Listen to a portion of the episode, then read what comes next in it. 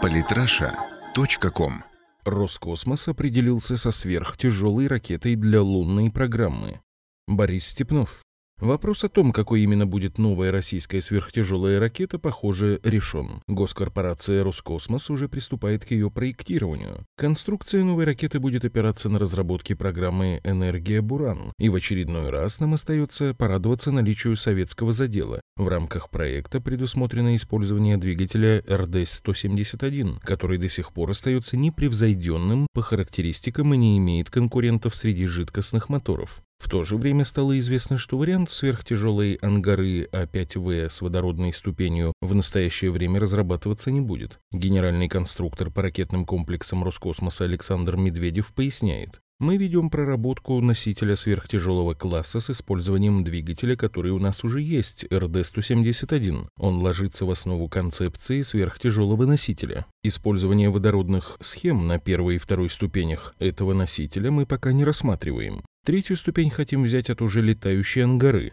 Такая компиляция позволит нам сэкономить и время, и деньги. Мы берем то, что уже есть, не несем дополнительных затрат и не уходим в перспективу десятилетий. Я уверен, что создание сверхтяжа по этой схеме возможно в рекордное время. Речь идет о 5-7 годах. Отечественные разработки в очередной раз демонстрируют весьма логичный подход, так как в проекте будут использоваться уже имеющиеся разработки. Это означает, что новая конструкция уже проверена практикой, при этом сразу оставляется резерв для увеличения мощности на будущее. В первую очередь будет разработана ракета-носитель, которая будет способна вывести около 80 тонн нагрузки на низкую опорную орбиту. В дальнейшем же выводимый груз планируется увеличить до 120 тонн, а впоследствии, возможно, до 160. На иллюстрации первое число обозначает массу носителя, второе – массу полезного груза, выводимого на низкую опорную орбиту. Серым цветом показаны керосиновые ступени, бежевым – водородные, зеленым – метановые. Иллюстрация относится к этапу обсуждения. В настоящее время, как указано, от ступени на водородном двигателе отказались. Итак, можно в очередной раз отметить успехи России в космической области.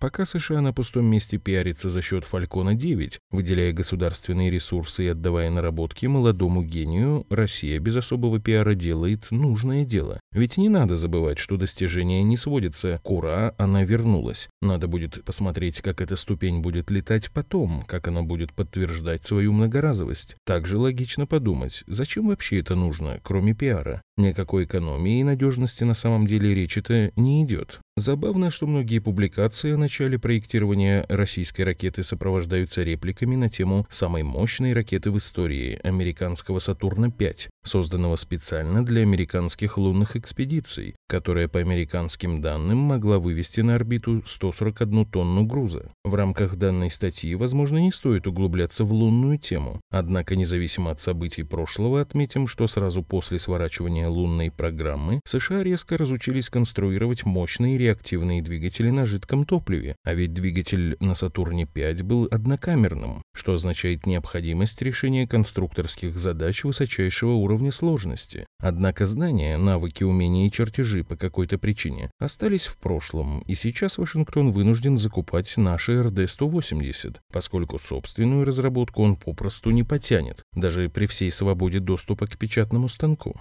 Напомним, что двигатель РД-180 был создан около 20 лет назад, причем на основе РД-170. Очень упрощенный РД-180 – это половинка РД-170, который разрабатывался еще в 1970-х. Почему бы не повторить столь древнее устройство, созданное без всяких инноваций, инвестиций и даже без участия эффективных частных собственников? Впрочем, США по загадочным причинам не могут повторить и свой знаменитый жидкостный двигатель F1, который был разработан еще в 1959 году и который, по официальной версии, использовался для доставки астронавтов на Луну. Вот это наглядное сравнение фактов, а не пиар. Однако для нас важны наши интересы. Разрабатываемая ракета будет использоваться для осуществления российской лунной программы. Гендиректор ракетно-космической корпорации «Энергия» Владимир Солнцев рассказывает о перспективах. В 2023 году должен состояться уже пилотируемый запуск с Восточного, по результатам которого мы должны будем доложить о готовности к следующему этапу освоению дальнего космоса. К этому времени мы уже, думаю, приступим к реализации работ по сверхтяжу, что позволит нам к рубежу 2025 подойти с носителем, который позволит реализовать все наши амбиции по лунной программе.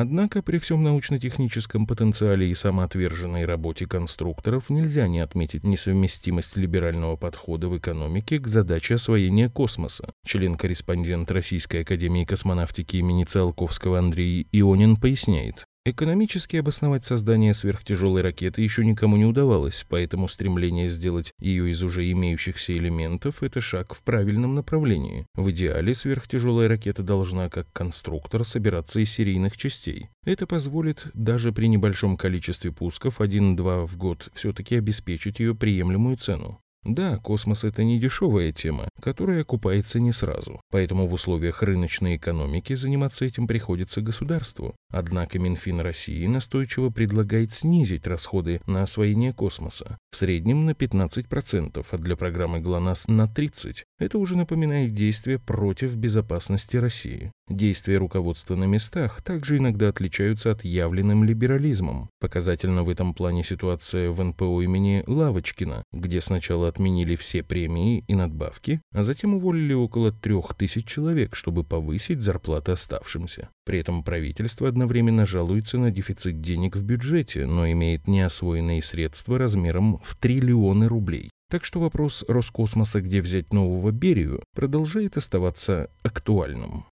Подписывайтесь на наш канал в Телеграм. Самые интересные статьи о политике и не только. Читайте и слушайте каждый день на сайте polytrasha.com.